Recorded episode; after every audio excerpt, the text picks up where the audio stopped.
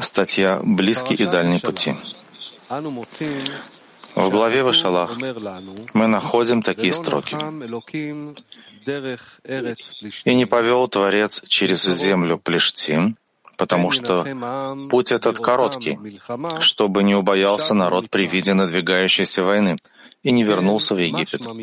Если так, то выходит, что кратчайшая дорога не самая лучшая». А по поводу второго Песаха говорится: «Обратись к сынам Израилевым и скажи: тот человек, который будет нечист, ибо тот, который в дальней дороге, да проведет праздник Песах ради Творца на второй месяц». Выходит, если путь далек, человек не может провести Песах в назначенное время. Мы видим, в главе Вешалах говорится, что кратчайший путь нехорош. Лучше длинная дорога. Но в другой главе написано, что тому, кто в дальней дороге, отодвигается праздник на второй Песах, а это означает, что дальняя дорога хуже короткой. Прежде всего, мы должны знать понятие, о котором говорит Тора. Явный намек на длинную и короткую дорогу к полнейшему постижению цели творения. В таком случае тяжело понять, почему же кратчайший путь плох. То есть Тора дана нам затем, чтобы при виде надвигающейся угрозы войны не вернулись в Египет. Но ближайшее означает близких к Творцу. Так чего же им бояться и возвращаться в Египет?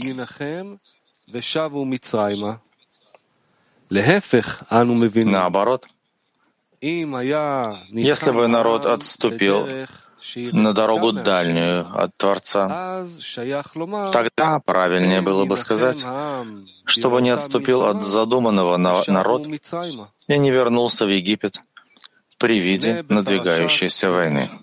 В главе Рея говорится: «И удлинится твоя дорога, потому что будет тебе невыносимо, так как будет удаляться от тебя место, избранное Творцом для своего присутствия там». Бааль Сулам, комментируя это, спрашивает: какой смысл в том, что Тора вводит понятие «удлинится твой путь», потому что не сможешь выдержать? И отвечает: потому что человек должен принять на себя бремя власти Творца и должен стать как бык под ярмом и осел, несущий свой груз. И это не готов выдержать человек. То есть невыносимо ему это бремя. Таков смысл: не может нести это. Поэтому удаляется его путь.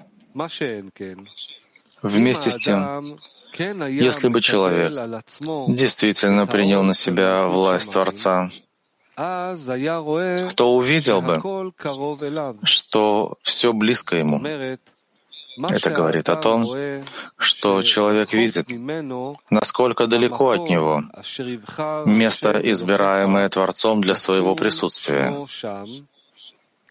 Как сказано: «Создайте мне особое место, и буду присутствовать среди вас». Это место далеко от человека и от возможности создать в его сердце место присутствия Шхины. И он далек от понимания этого. У человека должны быть силы создать место в своем сердце для присутствия Шхины. он не может вынести это, потому что не сможет, не потому что не хочет встать на эту тяжелую дорогу.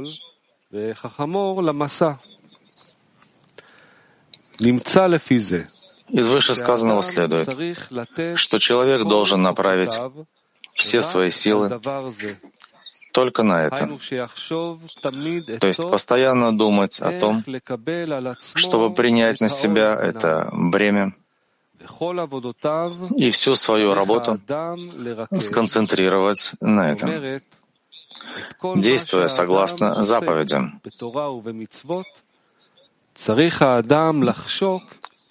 Действуя согласно заповедям Торы, человек должен стремиться к тому, чтобы эти действия привели его к принятию на себя власти Творца, не ради получения вознаграждения, а потому что это место названо именем Творца, и он присутствует.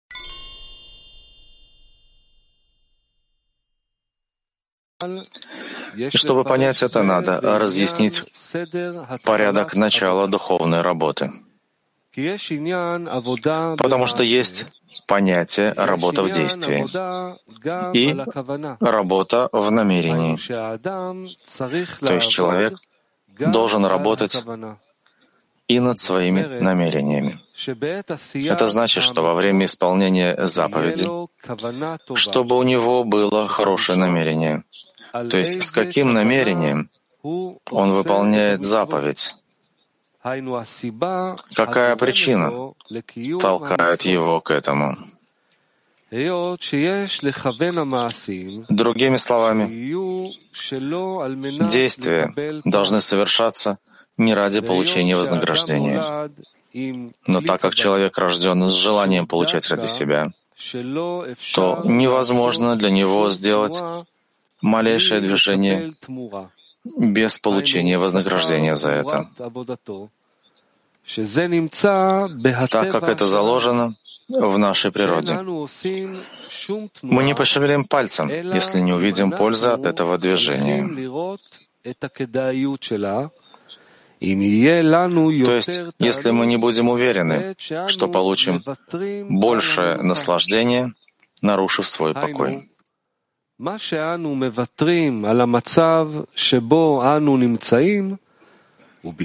пренебрегаем состоянием, в котором мы находимся, ради получения большего наслаждения, нежели то, которое уже есть, и совершаем следующее действие, конечно же, важное, потому что посредством него получим большее наслаждение.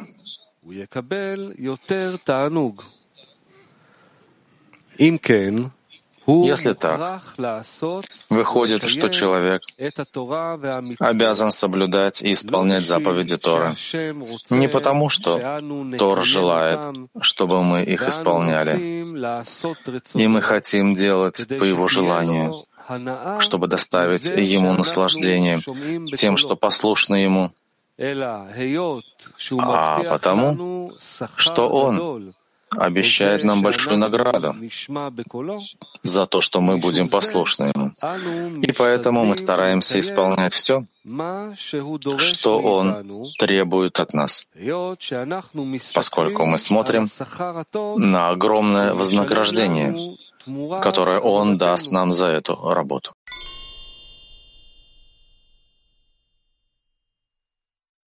Заповеди Творца. То есть разделять между действием и намерением. Действие в Кабале называется намерение сделать это действие, заповеданное нам через Моше, исполнять Тору и заповеди со всей точностью и тщательностью, с намерением, что совершаемая заповедь, тем самым исполняем волю Его.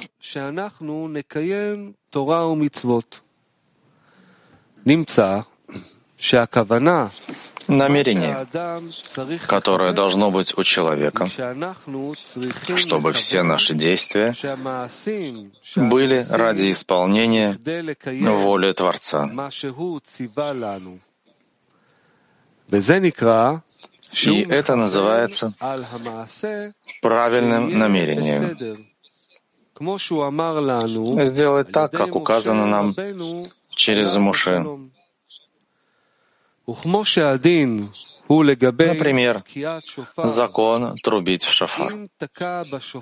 Если трубил, чтобы научиться или исполнить мелодию, а не ради выполнения заповеди, считается, что он не выполнил свою обязанность. Поэтому, когда говорят, заповеди нуждаются в намерении, имеется в виду, что действие должно быть с намерением исполнить волю Творца.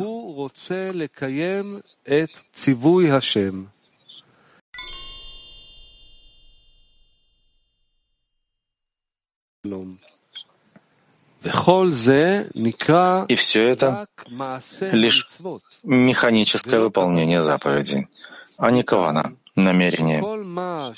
Потому что все, о чем думает человек, о выполнении действия, указанного нам Творцом. А все наши усилия, которые мы прикладываем в Торе и заповедях, такие же, как и у остальных людей в мире, которые работают и трудятся за вознаграждение, и не более того. Поэтому надо особо обратить внимание на то, что когда мы говорим, что вся работа заключается в исполнении заповедей, то смысл в том, что усилие заключается в действии, и совершенно не имеется в виду работа за вознаграждение. Но когда мы трудимся ради того, чтобы получить вознаграждение, мы видим совершенно другую картину. Поскольку причиной того, что мы прилагаем усилия и готовы поступиться многими удовольствиями, в том, что мы смотрим только на вознаграждение, и только последующая награда заставляет нас тяжело трудиться, не обращая внимания ни на условия труда, ни на время работы, а все определяет вознаграждение. Если так, то надо разобраться, что это значит. Это что работа над намерением подразумевает работу за оплату. Как же это можно назвать работой? Дело в том, что когда человек выполняет Тору и заповеди и хочет, чтобы оплатой ему было то, что Творец вселил в него мысль и желание работать не ради награды, его эгоизм с этим не согласен, потому что всегда за работу получают что-то взамен. Выходит, работа заключается в отказе от потребностей эгоизма, которые доставляют ему удовольствие. Тогда взамен он получит наслаждение большее, чем ему положено. К примеру, отказывается от отдыха и даже иногда от сна. И за это он получает еще большее наслаждение. Однако в то время, когда он отказывается от наслаждений и делается это путем насилия, то есть эгоизм не согласен с этим и хочет вознаграждения за то, что все же согласится отказаться от определенных наслаждений, то находим, что работа — это действие на отдачу. И вознаграждение будет намерение отдавать без получения взамен. за это намерение, полученное в качестве вознаграждения, человек должен совершить большую работу. А она тяжелее, чем простое действие, так как намерение о вознаграждении не нужно совершать других действий и тратить дополнительное время, но действие, которое он делает, и того времени, выделя... выделяемого им на совершение действия, вполне достаточно. И не нужно дополнительных действий, а лишь мысль и намерение. Какое намерение? Чтобы мысль и желание его совпадали с действием. Это значит, что так же, как он выполняет действие, поскольку Творец заповедал это, так и намерение будет таким, чтобы самому исполнить заповедь Творца без получения чего-либо взамен.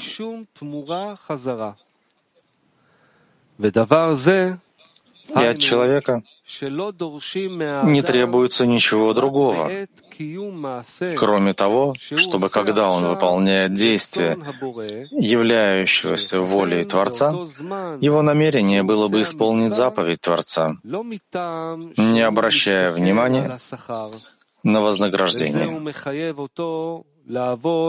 И это заставляет его работать день и ночь. Человек выполняет сказанное мудрецами, изучая Тору день и ночь. Не потому, что видит вознаграждение, заставляющее его трудиться день и ночь, а потому, что его желанием является доставить радость Творцу, и поэтому он прилагает усилия в работе. И это подобно сказанному в предыдущем примере.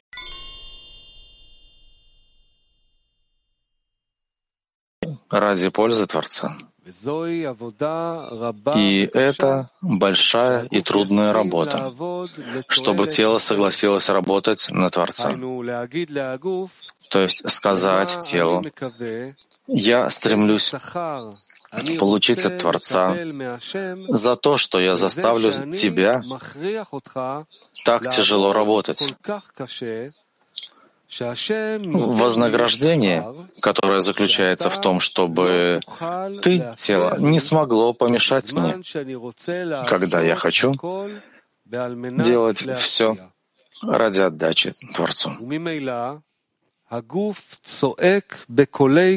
Само собой, тогда его тело кричит во весь голос и делает все, что в его силах, дабы не потерять свою власть. Поэтому не позволяет производить даже простые действия, так как боится. А вдруг посредством этого действия человек достигнет ступени лишма ради Творца, и тогда не удастся ему получить хоть частичку для себя. Поэтому мы видим, что людям, которые хотят исполнять Тору и заповеди с намерением ради отдачи, малейшая вещь стоит огромных усилий, поскольку их тело в каждом действии опасается, как бы человек не перешел в состояние лишма. И тогда вся власть, желание получать над человеком пропадает. Это и называется работой над вознаграждением. Какую награду выберет человек за исполнение Торы и заповедей? Будет ли награда принадлежать эгоизму или только Творцу? И не захочет он отдать эгоизму ничего из своей работы. Человек постоянно ждет, когда же он удостоится, чтобы его желанием было только доставить радость Творцу.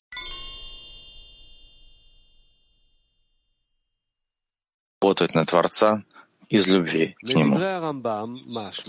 Смысл слов Рамбама в том, что есть дорога близкая, то есть дорога близкая сердцу человека ради получения вознаграждения.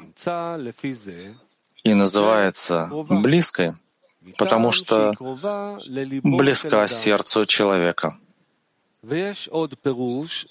Есть еще одно объяснение близкой дороги.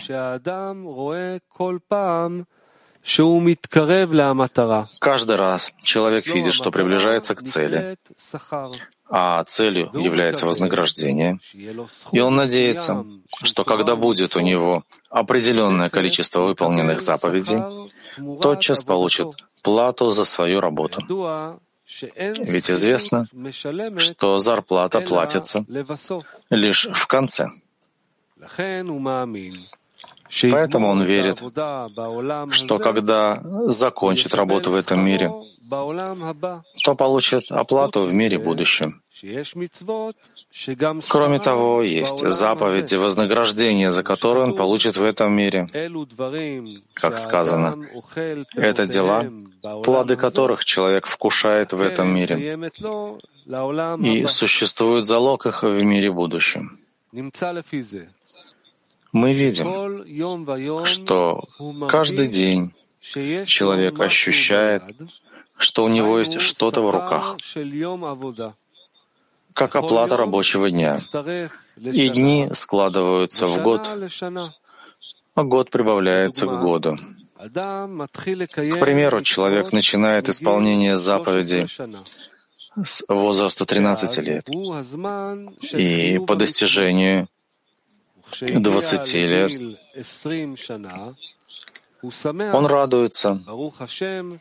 На его счету записано уже семь лет работы. А к тридцати годам он еще более рад. На его книжке значится уже семнадцать лет работы. Исходя из этого, каждый день, когда он работает, он может быть доволен, поскольку его заработок растет изо дня в день. Такая работа называется близкой сердцу,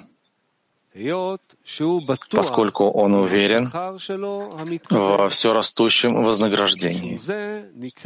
И поэтому это называется близкой дорогой, так как эта работа близка сердцу человека. Если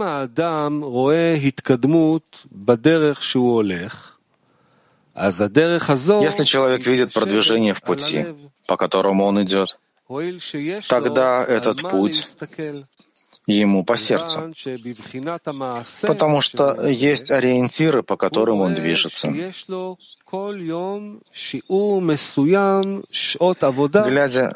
на выполняемые действия, он видит конкретное количество рабочих часов в Торе и заповедях, ежедневно записываемых ему на книжку. Об этом так и сказано. Раби Акива говорит, что все дано под залог, гарантию, лавка открыта, любой может прийти и взять, что хочет. Но хозяин наблюдает за всем и все записывает в долговую книгу. Так человек доволен, видя, что большие накопления из собравшихся у него вознаграждений заработают за дня в день и из года в год. И отсюда эта дорога называется близкая. И короткая дорога называется так по той же причине, что не требуется много времени для того, чтобы человек понял, что имеет смысл идти этой дорогой, потому что она близка его сердцу. Однако это длинная дорога. Длинная дорога к достижению истины, То есть она очень далека от того, чтобы Тору и заповеди привели его к состоянию, когда все его намерения будут ради отдачи Творцу, потому что эта дорога противоположна пути слияния с Творцом, который весь желание отдавать. А здесь человек начинает идти дорогой, на которой все его мысли только о получении награды. Однако цель, к которой должен прийти человек через усилия в Торе и заповедях, необходимо, чтобы привести его к ради отдачи. Как сказали мудрецы, комментируя слова, Творец создал злое начало, создал Тору для его исправления. Человек должен видеть, что посредством Торы и заповедей будет исправлено зло в нем, то, что называется получением ради себя, и появится у него возможность делать все ради Творца, а не ради собственной пользы. По этому поводу сказано мудрецами: Тора может жить только в том, кто может умертвить себя ради нее, а не ради собственной выгоды.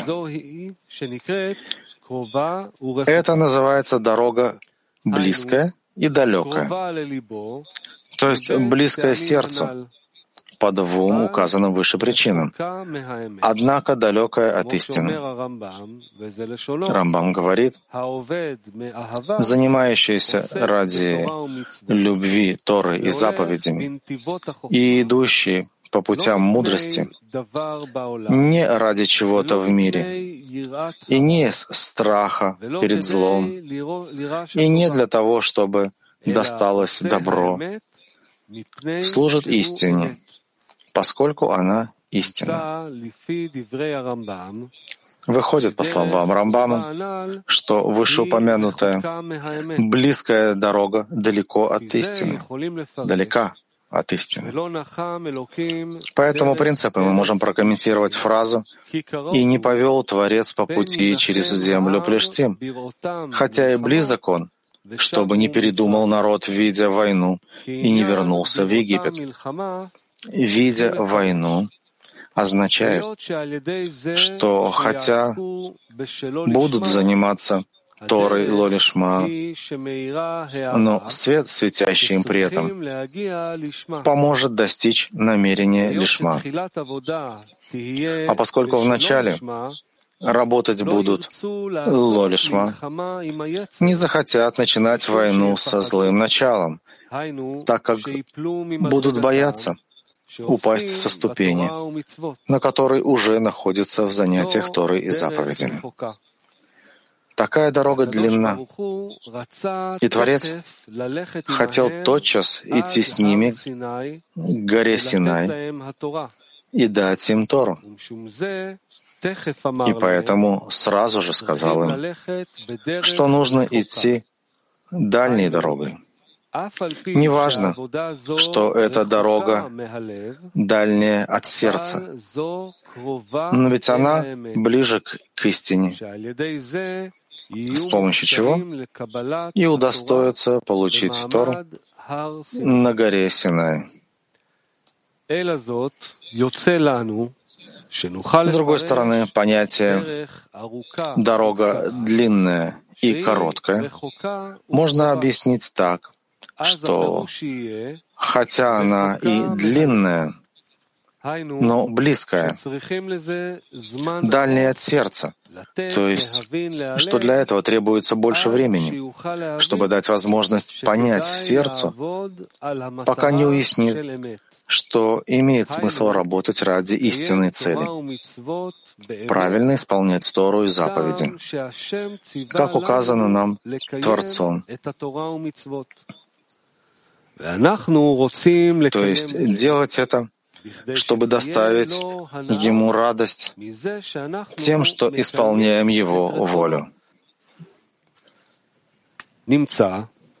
Находим, что источник и причина исполнения Торы и заповедей — сам Творец, а не человек.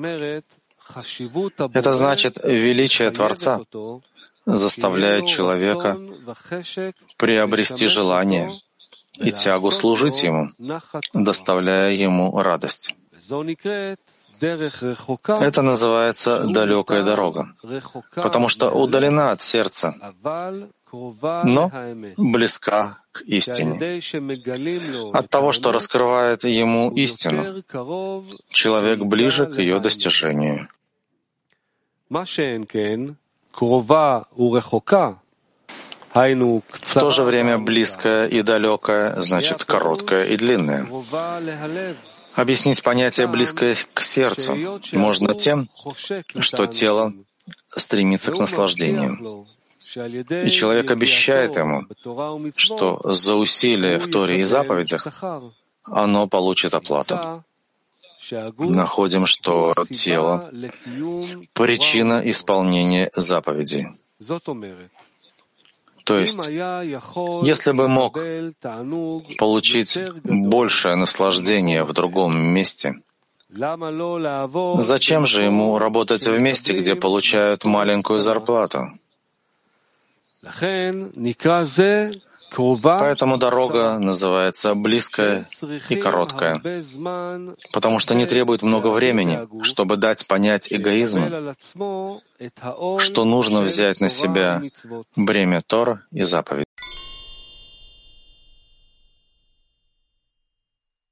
Через земли Плештим, поскольку близка она. Однако в другой главе по поводу второго Песаха пишется: или когда был в дальней дороге, отодвигается на второй Песах. Мы спрашивали, чем же дальняя дорога не хороша?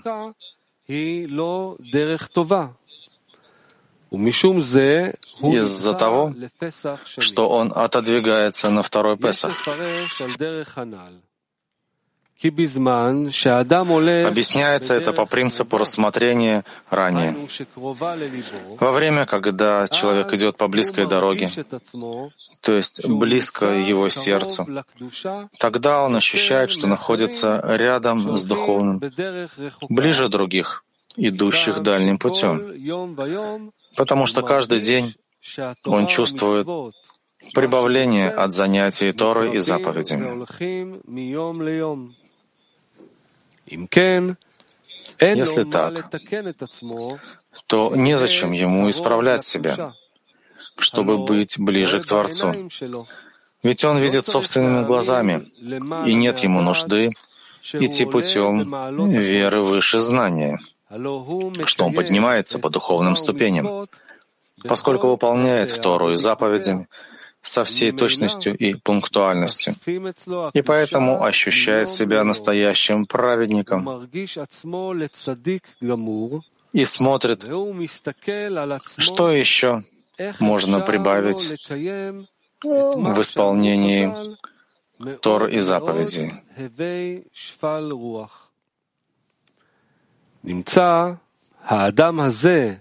Однако, если он ощущает себя удаленным от Творца, то есть видит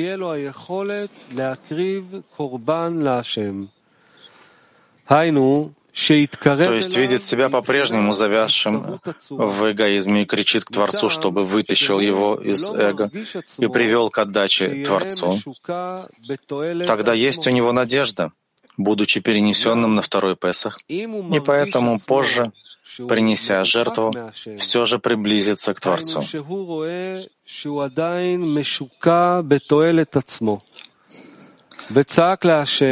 раз, последний абзац. Если же ощущает себя удаленным от Творца, то есть видит себя по-прежнему завязшим в эго, и кричит к Творцу, чтобы вытащил его из эго и привел к отдаче ради Творца, тогда есть у него надежда, что он принесет в жертву и приблизится к Творцу. Исходя из этого, необходимо различать два типа духовной работы. Первый — те люди, которые еще относятся к работающим с намерением лолишма. Второй — те, кто уже работают лишма. Это два типа, таковы, что не способны понимать один другого, что и называется «дорога длинная и короткая, далекая и близкая».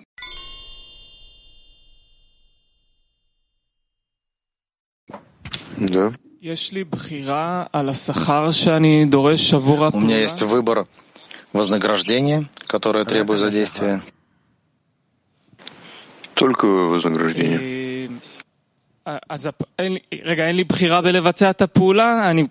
Секунду, у меня нет выбора выполнить или нет действия. Я делаю это и так, и так, и требую какое-то вознаграждение. Допустим, да. Хорошо, и как я совершаю выбор? То есть я не чувствую, как сделать выбор, выяснение, какое вознаграждение лучше за действие.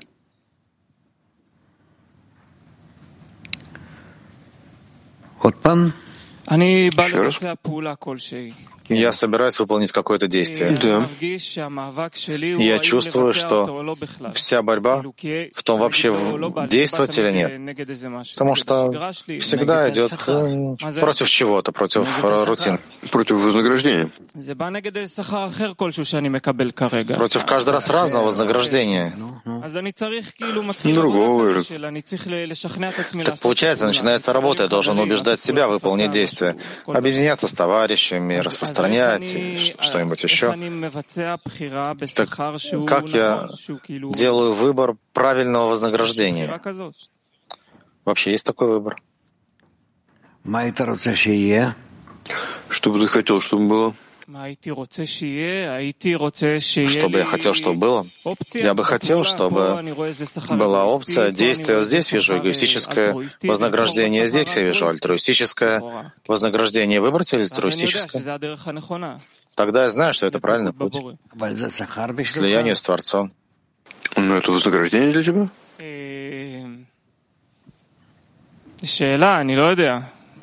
Вопрос, я не знаю. Теоретически, да. Э, Сомневаюсь, не, не уверен. Я не, не чувствую такого разделения перед действием. Есть только одно действие, которым я могу убедить себя действовать. Так как бы сфокусироваться на вознаграждении более близком к отдаче. Есть такая возможность? Тебе нужен кто-то перед тобой, чтобы он был как пример, и в его глазах была бы важна работа без вознаграждения. А это десятка. Твои товарищи, с которыми ты постепенно входишь в связь, а связь потом суть этой связи меняется. То есть ты начинаешь чувствовать, что они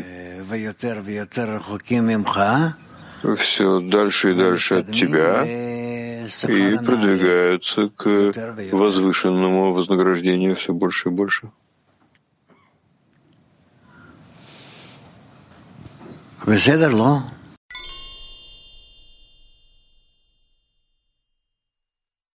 Да, Гершин.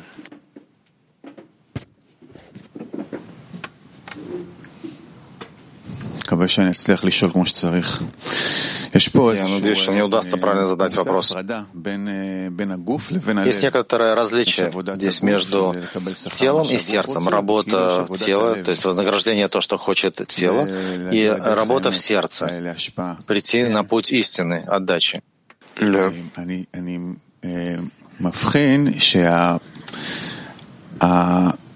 Я выделяю, что отличие между телом и сердцем э, нечеткое.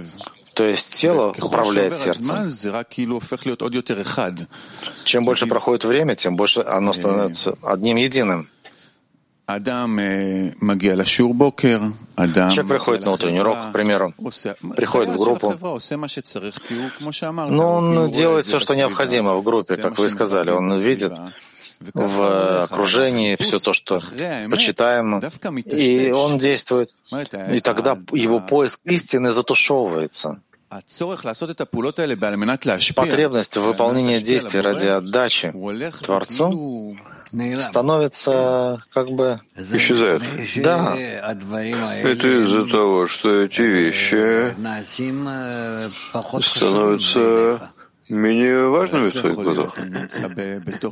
Но как такое может быть? Ведь он находится в группе, где нет такого, чтобы ценилось больше духовное вознаграждение. Это должно на меня подействовать. Почему же это не действует? И как раз в этом вопрос. Ты обвиняешь окружение. Я никого не обвиняю. Я пытаюсь выяснить, почему это не работает. Потому что казалось бы, что я своим телом делаю все, что возможно, все, чему меня обучают делать. Но кроме как делать действия в теле, нужно еще делать действия в желании, в душе. Но это суть, о которой вы говорите. Но это же, по идее, свет должен был бы сделать. Он, это должно быть результатом. Нет, как раз в этом отношении к свету ты, с своей стороны, ничего не делаешь. Ты делаешь только материальные действия, ты говоришь. Ну да, допустим, да. То есть надежда на то, что внутреннее выяснение поиска истины будет только становиться более четко, а не затушевываться. Для чего я прихожу на утренний урок? Ну, или скажем так, в начале своего пути я делал все, что необходимо для того, чтобы достичь истины. Пришел к учителю, он сказал, делай то-то, то-то. В группе сказали, я делаю, чтобы достичь истины, чтобы быть дающим, любящим, стать проводником Творца. Вот. Но чем больше проходит время, чем больше я выполняю действия, тем больше все превращается в рутину, в привычки, и выяснение истины затушевывается, и тело как бы уже властвует истиной, желание получать управляет истиной, желание становится хозяином. Да. Как мне снова разделить? С одной стороны, продолжать делать то, что я делаю, с другой стороны, разделить тело и сердце, потому что пока тело полностью управляет сердцем. Кто может ему ответить? Ты, пожалуйста. Может, не хотел ответить, а продолжить выяснение. Может, тогда придем к пониманию. Ну. Насколько я понял, вопрос Гершина, и сам хотел спросить об этом. Человек приходит... Э... честно, наивно, чувствует истину. Он для этого готов сделать все. Он чувствует, что он нашел истину, готов отказаться от всего и идти до конца. Чувствует с этим себя спокойным. Он не делает выяснений о вознаграждении, никаких выяснений. Он действует из ощущения истины. Затем накапливается в нем, ну, допустим, авиют. И тогда вопрос, должен ли сейчас человек постараться и захотеть быть таким же чистым и искренним и продолжаться сохранять это наивное состояние работы, или войти в выяснение, выяснять, что такое вознаграждение, и делать все, что написано в статьях, работать с левой линией. Какое здесь правильное намерение? Видимо, выяснение надо делать. Он как бы теряет эту чистоту и искренность. Вначале у него было стремление к простому выяснению. И он это делал. А сейчас он должен произвести более сложное выяснение. Понимаешь? Сейчас уже вопросы другие. Делать ради отдачи, ради получения, это не просто как было когда-то.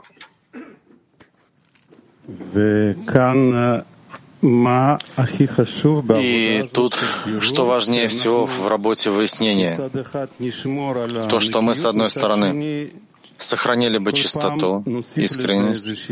С другой стороны, все время добавляли бы авиют, левую линию, не знаю, как сказать. Что важнее всего в этой работе?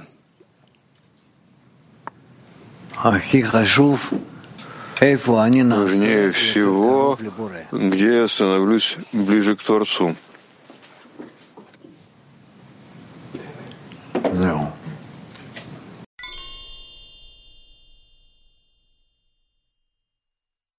Нужно просить о свете, возвращающем к источнику. Я хочу дать пример и выяснить. Мы выходим отсюда с утреннего урока э, с наполненными баками, и у нас много сил. Начинаем этот день с большими силами и приходим к последней части дня, это где-то два часа перед сном, и там есть такое ощущение, что ты хочешь дать эту, это последнее усилие и отменить это получение, но там заканчивается горючее. И перед тем, как мы идем спать, чувствуется такой страх, что нужно, что нужно наполнить желание получать, потому что оно что-то хочет. И это ощущение, это ощущение разочаровывает. И вопрос, как преодолеть это?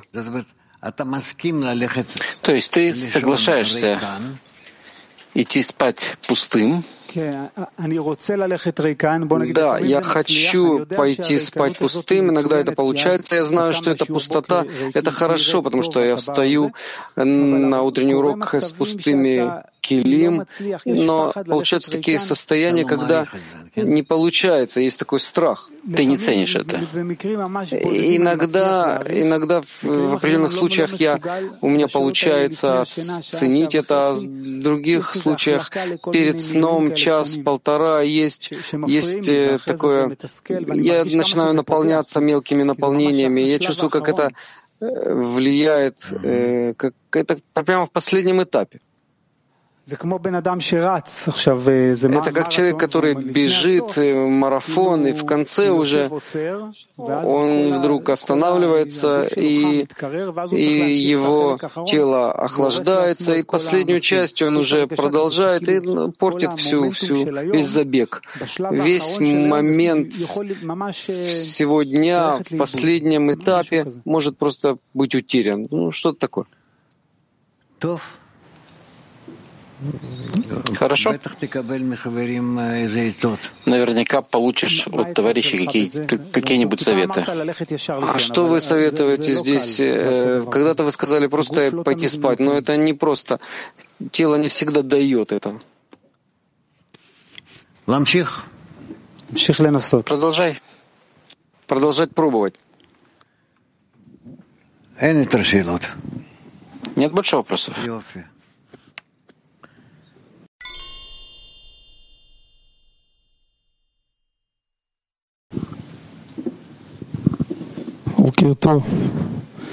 Доброе утро. Учитель, это связано с, с тем, как мы учимся не с текстом. Есть преимущество света, возвращающего к источнику, только в при том, что мы слышим этот текст. Я ничего не понимаю, после трех строчек уже просто плаваю, и я не, не, не понимаю. Это... Не показывай, не делай из себя дурака. У тебя есть и разум, и чувство, все у тебя есть. Ты должен подходить к таким статьям, Со всей, со всей, со всей силой. Да, но с тех пор, как мы начали читать такие длинные статьи, я не, у меня не получается сконцентрироваться. Это длинный текст, там есть много отрывков, которые как бы повторяются. Я теряю... Так он учит нас. И ты должен из всей этой статьи делать такие... подытоживать статью, подводить итоги на пол листочка, на четверть листочка. В конечном счете статья не тяжелая. реализация ее — это нечто иное. Это статья, которую надо выполнять, понимать, что нужно это делать. И, но это невозможно. Что же делать? Я вижу, что я сижу пятьдесят минут, смотрю на часы, смотрю на товарищей, многие засыпают. У нас, когда-то мы изучали короткие отрывки, выясняли это, а сейчас я не нахожу себя. Когда он читает, что можно впечатлиться этим, что, что происходит? Во мне ничего нет. Хорошо, что у тебя есть претензии, и сейчас нужно проверить, как тебя успокоить, свои, свои претензии, каков будет ответ.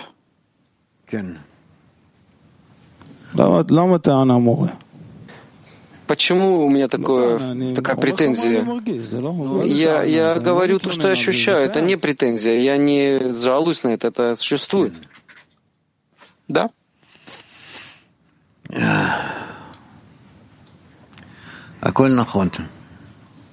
верно. Когда э, вы читаете, вы впечатляетесь от этого? Да.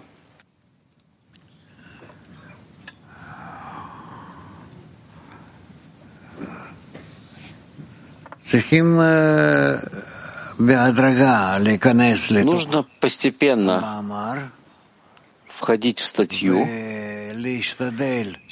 и стараться, если не понять, то прильнуть к автору, пишущему, насколько возможно.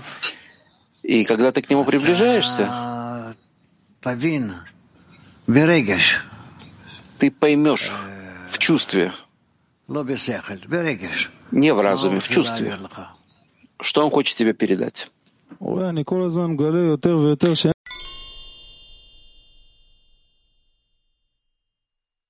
приятель.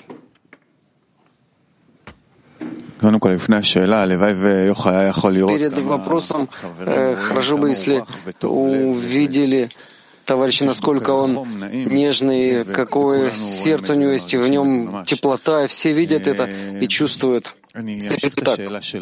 Я продолжаю его вопрос, потому что это связано с тем, что написано в тексте. Как быть, желание получать боится, не дает человеку сконцентрироваться на, на статье, чтобы человек не, не убежал в отдачу. Все желание получать постоянно находится в страхе. Как сказал товарищ, мы не осознаем это. И сейчас на утреннем уроке есть такое, э, здесь такая атмосфера, Рабаш. И я как бы хочу смотреть на эти вещи в перспективе и спрашивать. Но жизнь, она не такая. И желание получать контролирует все. И непонятно, как выяснить, как отделить эту точку истины от него. Когда-то мы, когда пришли сюда, как сказал товарищ, мы могли делать все это только для этой точки истины. А потом желание получать, как бы, это прилипло к нему, и нельзя отделить его от него. Как, как испугать его, как быть в этой точке и жить в этой точке? Как?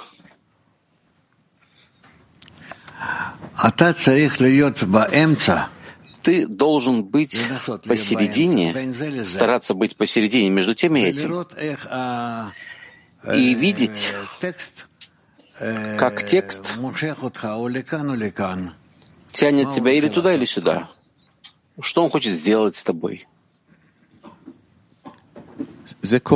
Это происходит, происходит, когда я, э, с текстом, это происходит, когда мы сейчас выясняем это. Но есть эти условия.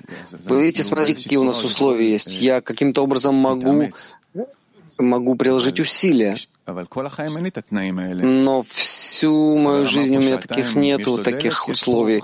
Сказал товарищ, что у него нету, что на два часа есть у него горючее, есть товарищи, которые после утреннего урока все исчезает, эта точка истины исчезает. Есть такие, есть такие. Почему Творец делает это? Он как бы собрал нас. Есть, есть такие люди, которые действительно хотят сделать лучше, и эти условия снаружи просто нас давят, и Он отделяет от нас эту точку правды. Приблизьтесь к Нему. Приблизьтесь. Он очень хочет. Но вы хотите приблизиться к Нему со своими условиями. А Он хочет при своем условии. Так что делать? Он нужен помочь нам. Он готов помочь. Но помочь, а не идти против природы, которую Он сотворил.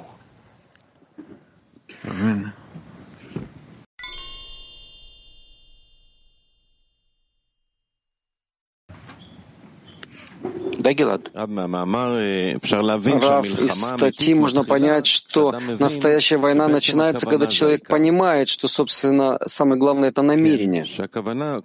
Да. Что намерение, как он говорит здесь.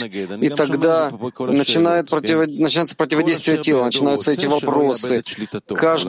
Все, что он делает, чтобы он не потерял контроль над телом, потому что все, все действия, которые он делает, ему позволяется делать, потому что э, с помощью э, чудесного свойства он сможет прийти к отдаче и какую-то часть примет ради себя. А сейчас давайте посмотрим на обычную войну. В каждой войне в конце тот, кто лучше подготовился к войне, он побеждает. Да. То есть невозможно в процессе боя что-то... Если ты не подготовился, ты проигрываешь, то другая сторона побеждает. То есть вопрос здесь, собственно, как каждое мгновение готовится к этой войне. Как мы... Быть постоянно в готовности, потому что ты должен быть готов к тому, что каждый следующий момент будет тяжелее предыдущего, потому что ты продвиг, продвигаешься. Ты продвигаешься, это значит, что против тебя восстают все более и более тяжелые силы. И тебе каждый раз быть относительно них все сильнее и сильнее. Да, но как, как готовимся мы? Как ты... Он дал здесь пример. Ты приходишь с ножом, а он приходит с пистолетом. Ты, он приходит, ты приходишь с пистолетом, он приходит с винтовкой. Как мы готовим это следующее оружие? Мы постоянно э, получаем удары, мы э, по- готовимся потом после этого.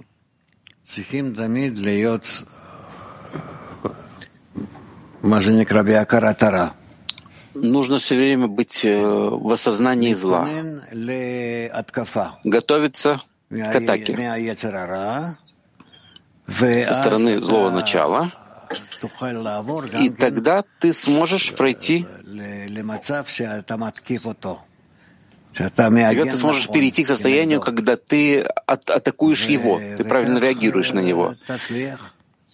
И так добьешься успеха. Мне кажется, что здесь нужна действительно помощь свыше каждое мгновение. Тут ты должен, ты должен это привести в действие вместе, вместе с твоими действиями. Так как готовимся к этому, чтобы постоянно быть...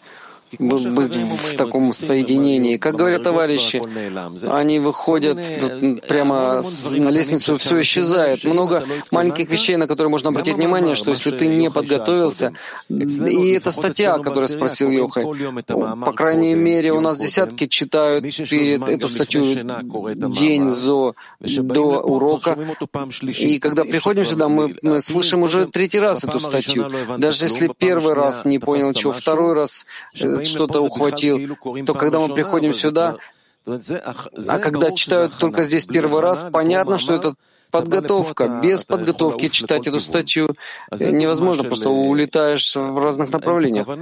И это пример, может быть, здесь нет намерения, но здесь есть действие. И как готовим себя к правильному намерению, чтобы мы не теряли этого намерения. Когда ты все время думаешь о той мысли, которую посылает тебе Творец, и что ты хочешь передать, пройти ее, прожить ее с намерением ради отдачи. Так в этом должна быть подготовка. Каждое мгновение в жизни. Да, да.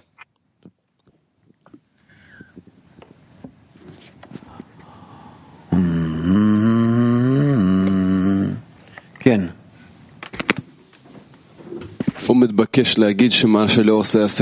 просит сказать, что что не делает э, время, разум делает время. А где здесь помощь? Где здесь помощь э, света, возвращающего к источнику? Время это означает, что это и означает свет, возвращающий к источнику. Нет в духовном времени. Есть состояние. И когда человек видит, что он слаб, что он не способен, что он готов только получать какую-то помощь, намек,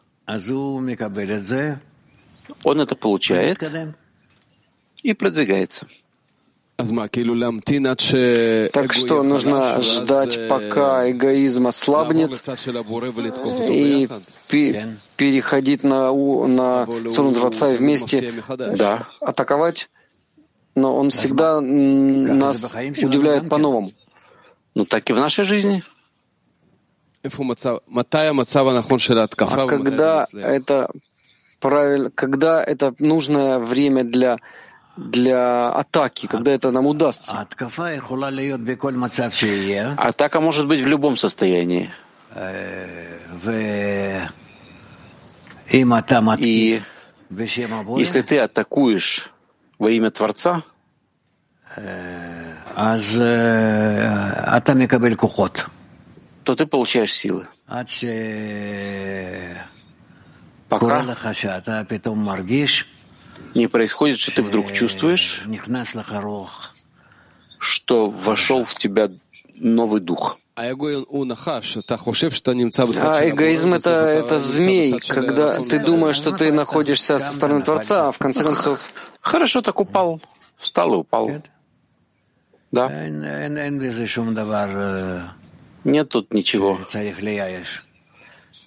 от чего можно было бы впадать в отчаяние. Тысячу раз падает праведник и встает. Когда понять, когда находишься действительно на стороне Творца, как ухватить эту точку? По различным признакам, которые ты устанавливаешь перед собой.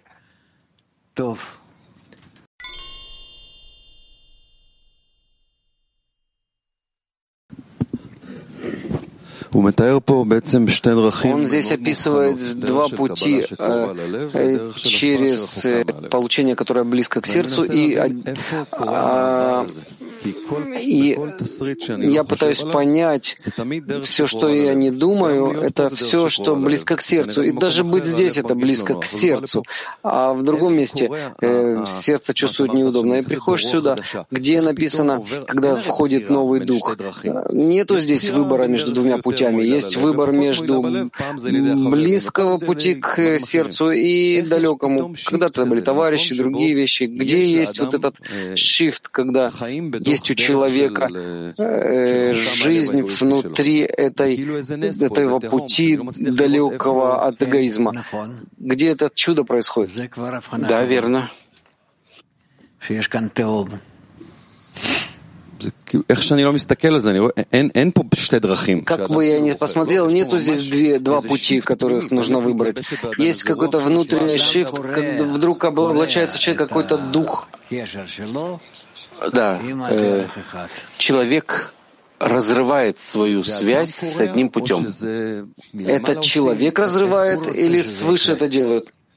Он хочет, чтобы это произошло. Как человек, который весь в себе, как он хочет, чтобы его вырвали из себя. Магия Каэлизманим. Магиим.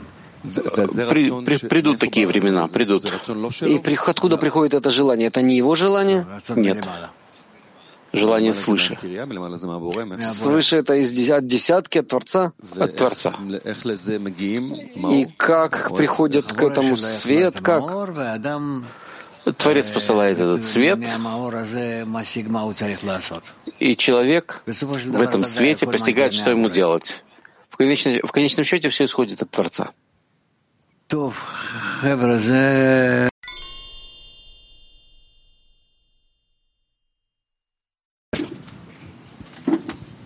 На уроке мы говорили много о том периоде. Я спросил когда-то, нужно ли согласиться с Творцом то, что, с тем, что Он делает. Как это вместе сочетается и атака, и согласие с тем, что Он делает с нами. Атака — это значит, что ты говоришь с товарищами, ну или с кем-то еще, неважно, и вы соглашаетесь все вместе находиться в атаке. Это может начаться с, с того, что вы не идете спать днем, а вместе что-то читаете. Или что-то еще сделать, чтобы от этого у вас было больше требований о помощи Творца. Так для этого нужно согласиться с десяткой. То есть прилепиться сильно к десятке и согласиться с тем, что, что не говорят, то надо делать. Да. Вы сказали, что если э, ты атакуешь ради Творца, ты получаешь больше сил. Что значит атаковать во имя Творца? Я не знаю. Я имел в виду, что ты хочешь прийти к цели творения и хочешь быть соединенным с другими, с товарищами и с Творцом. И ты хочешь находиться посередине между товарищами для того, чтобы помочь им. Не для того, чтобы получить помощь, а для того, чтобы помочь им. И из всех этих сил, которые ты готов в это вложить, до, до полного бессилия.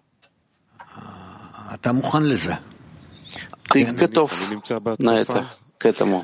Я нахожусь в атаке относительно товарища или мы? Не по отношению к товарищу. А ради, ради товарища мы находимся вместе в атаке. Ты находишься в атаке ради товарища. И так каждый. Как притянуть Творца в эту атаку? Во мне нет этих сил. Как получить от него эти силы? Как притянуть его? Если вы направляетесь, на, на, строите намерение на Творца, то он уже находится в этом.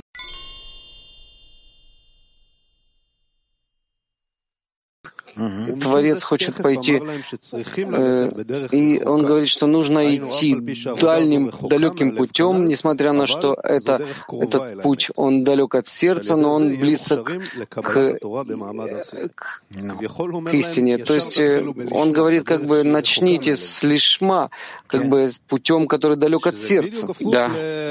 И это как раз наоборот, тем, наоборот того, что он, то, что он говорит в других статьях. Начните с лолишма.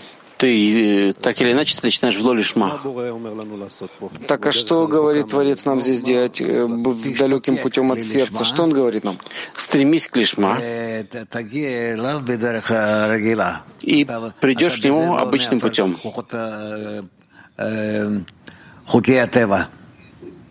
Тут ты не нарушаешь законы природы.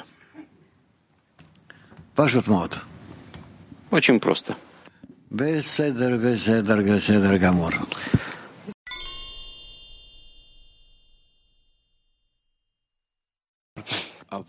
Как ты и сказал. Но, как пишет Рабаш, или ты находишься тут, или находишься там, а мы здесь находимся где-то посередине. Что это за середина такая? Что это за состояние? Мы по пути к лишма. По пути к лишма. Нужно быть больше соединенными в мысли, с целью. И тогда мы придем к этому. Придем к этому. Вопрос, когда? Когда это произойдет?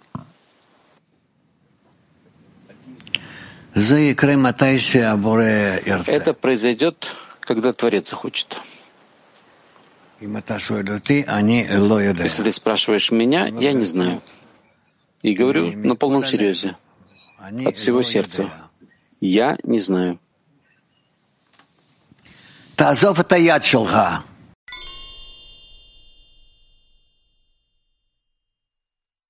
Женщина Турции десять. Selam sevgili Rab.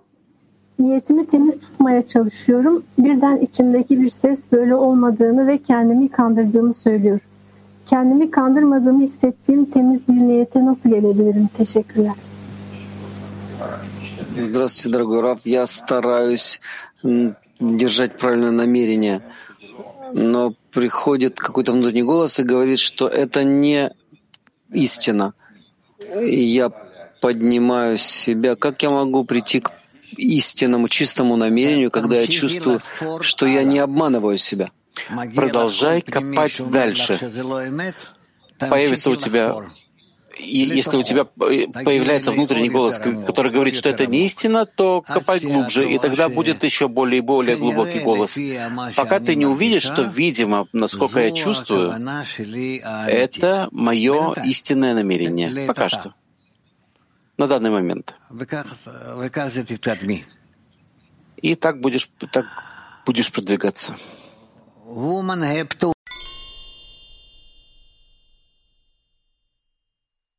Женщина Бершева десять. Я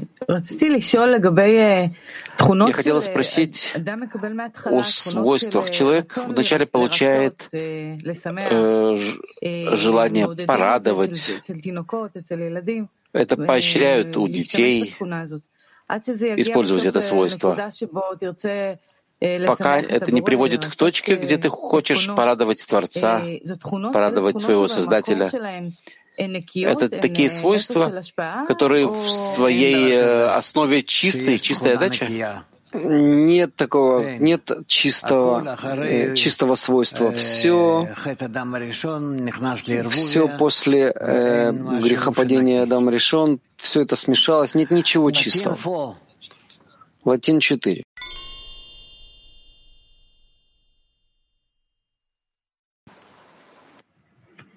Yes, good morning, dear Raf. Um, relating to the question of the Turkish women, um, what is да, this, uh, actually относительно вопроса товарищей из Турции, каково правильное намерение в выполнении Торы и заповедей? Правильное намерение в выполнении Торы и заповедей — то, что я хочу доставить наслаждение Творцу. How do I come, let's say, to let's say, how do I get the power to be able to to come to this truth? А где мне э, найти силы, чтобы прийти к этому и, истинно? Подумай об этом и попроси Творца, чтобы он дал тебе силы выполнить это. И так я приду к истине? Да. So what is his truth finding? Так а что такое истинное раскрытие, чистое намерение? Чистое намерение — это насколько я измеряю ее, его и э, чувствую, и вижу, что это чи, оно чисто от каждого, э, от каждой формы эгоизма.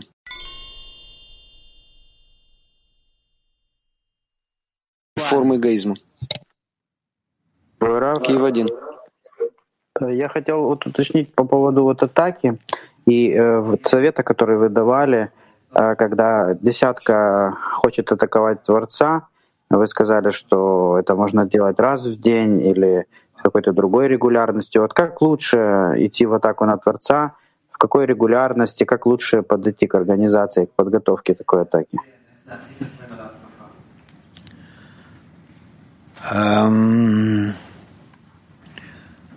Да, я думаю, что не, не, не чаще, чем раз в день.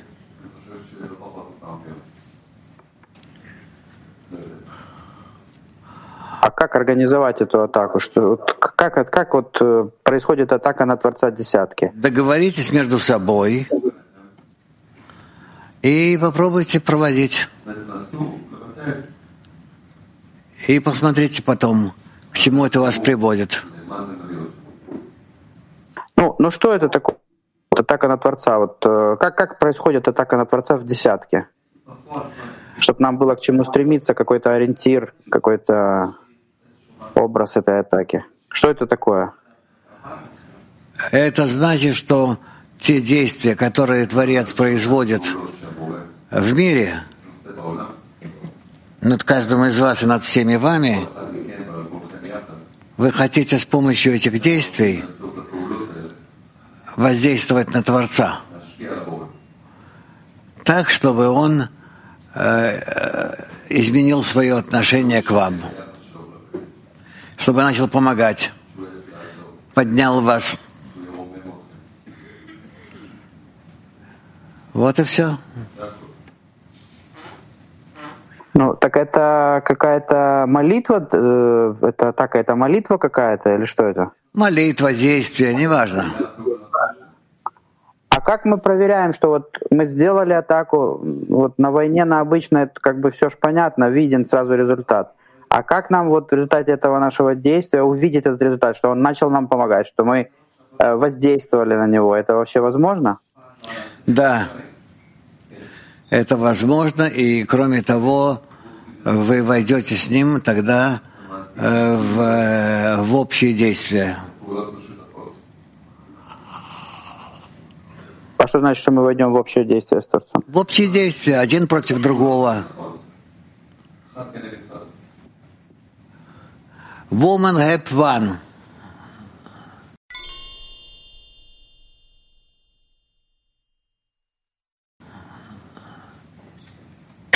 Спасибо, Рафон описывает в статье состояние, когда человек получает вознаграждение, когда он видит, что он продвигается, все время продвигается. Вопрос, это неверная награда, неверное вознаграждение, которого мы должны ждать? Это уже зависит от того, насколько окружение его держит, держит его. Ведь, конечно же, одному невозможно удержаться. Человек не должен желать все время продвигаться? Он должен быть в состоянии, когда он не желает продвижения? Человек не может удержаться один.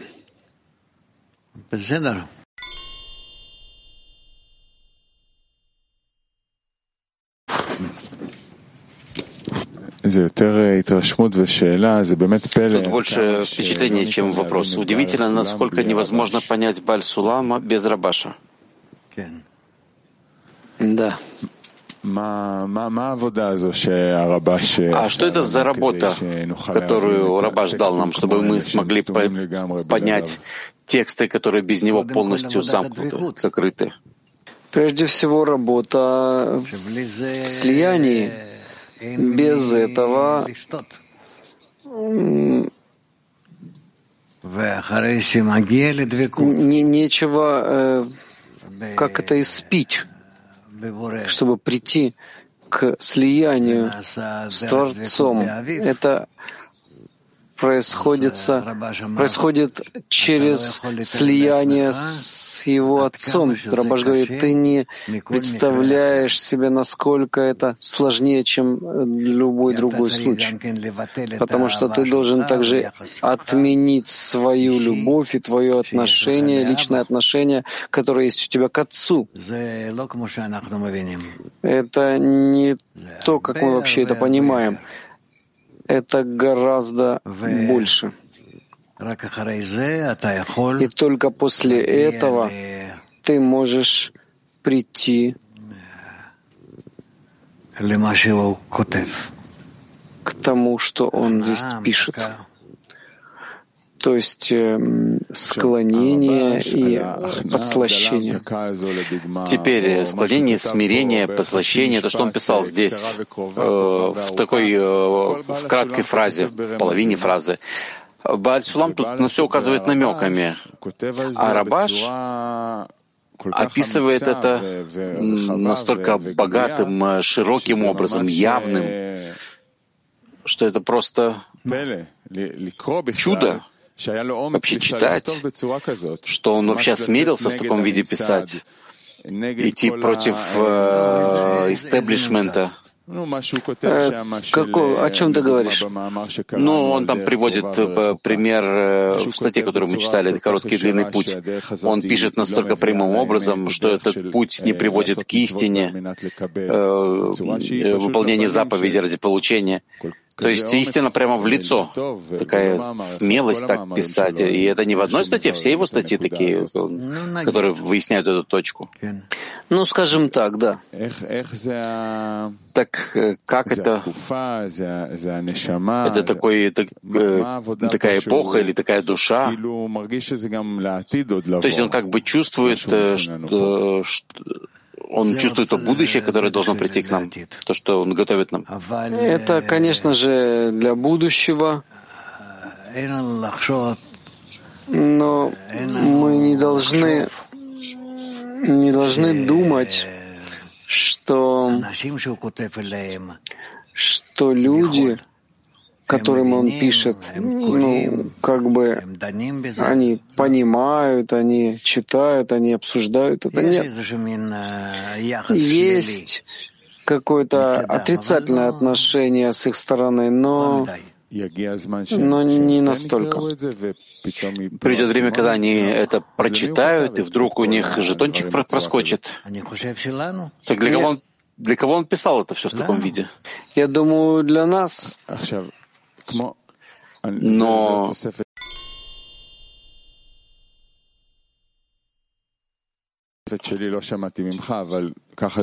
добавка моя. Я от вас не слышал, но я так чувствую. Как Рабаш, как невозможно понять Бааль Сулама без Рабаша, также невозможно понять Рабаша без вас. А что я написал? Нет, не писали, но Рабаш в, в своих статьях говорит о Торе и заповедях, о намерении, о доставлении наслаждения Творцу. А в нас это сразу переводится на язык объединения между нами, и нам понятно, что это единственная вещь, которая доставляет наслаждение Творцу, и только там мы должны вообще измерять себя по отношению к Нему и так далее. Ну, а что же делать? А иначе бы ты никогда бы не воспринял это правильным образом. Так как я сказал, что это, это не вопрос, а больше благодарность и впечатление. Спасибо, спасибо. В этом моя роль, насколько я могу это выполнять. Да, Саша. Рав, вы сказали сейчас, что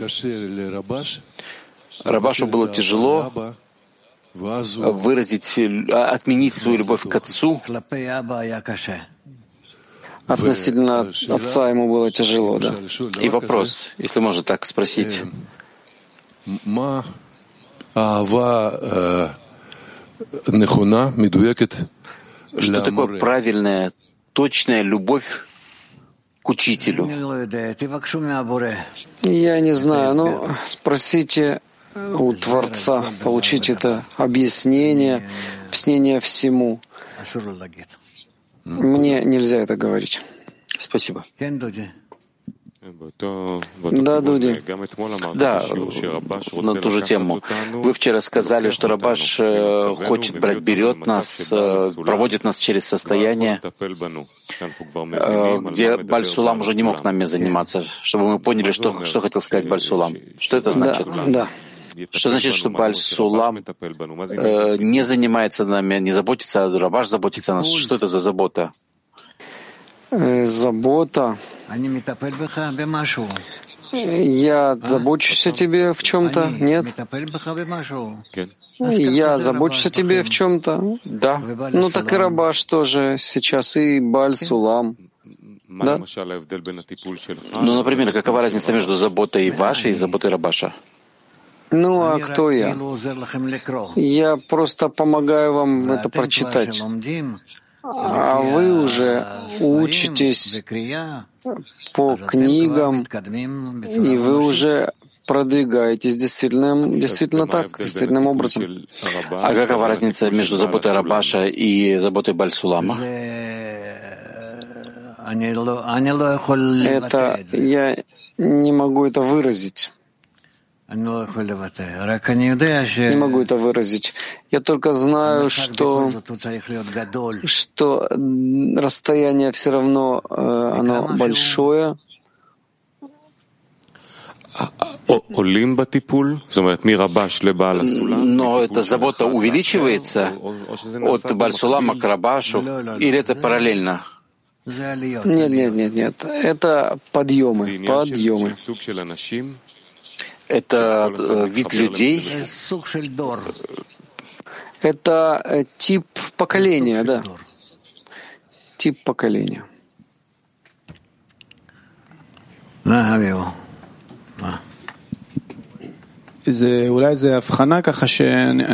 быть, я когда смотрю, чем больше время, чем больше идет время, Рав меньше говорит, но больше читаем. Это правильное понимание? Да, это тоже верно, да. И, и Рав хочет быть более погруженным в чтение первоисточников и меньше проводить бесед, таких задушевных. Да, как и вы должны быть, так, так же. Так это верно? Чем больше человек продвигается, он больше погружен в чтение первоисточников и меньше говорит? Да. И все усилия — это просто войти все глубже и глубже в Писание и через это соединяться с автором? Да, как, скажем, как спереди и сзади обнимешь меня, посмотри, как он начинает, и затем идет все глубже и глубже. Ты прав. Да, Гадима. Гадим. Я хочу сказать, как это ощущается, что вы как бы рождаете нас, порождаете нас и все время заботитесь о нас, как родитель, а мы как ваши дети. И э, вы ведете нас в школу, и там обучают нас, и э, э, тогда вы э, как родитель, который проверяет, проверяете ли вы, получаем ли мы правильно от учителей, и вы ведете нас по пути все время с такой верной заботой и преданной. И мы тогда растем и в состоянии получить то, что пишут каббалисты. Спасибо. Спасибо. Ну хорошо.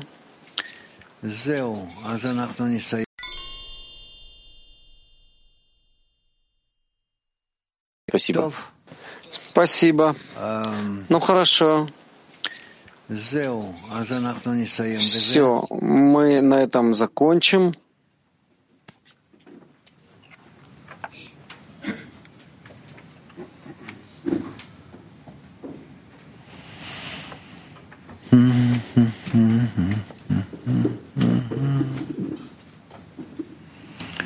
Что ты там делаешь? Я не понимаю. Что ты мне корчишь рожи? Я никогда не вижу тебя с товарищами. Несмотря на, на наша работа, наша учеба должна быть насколько это возможно ближе к другим. Гершвин еще тоже пробудился.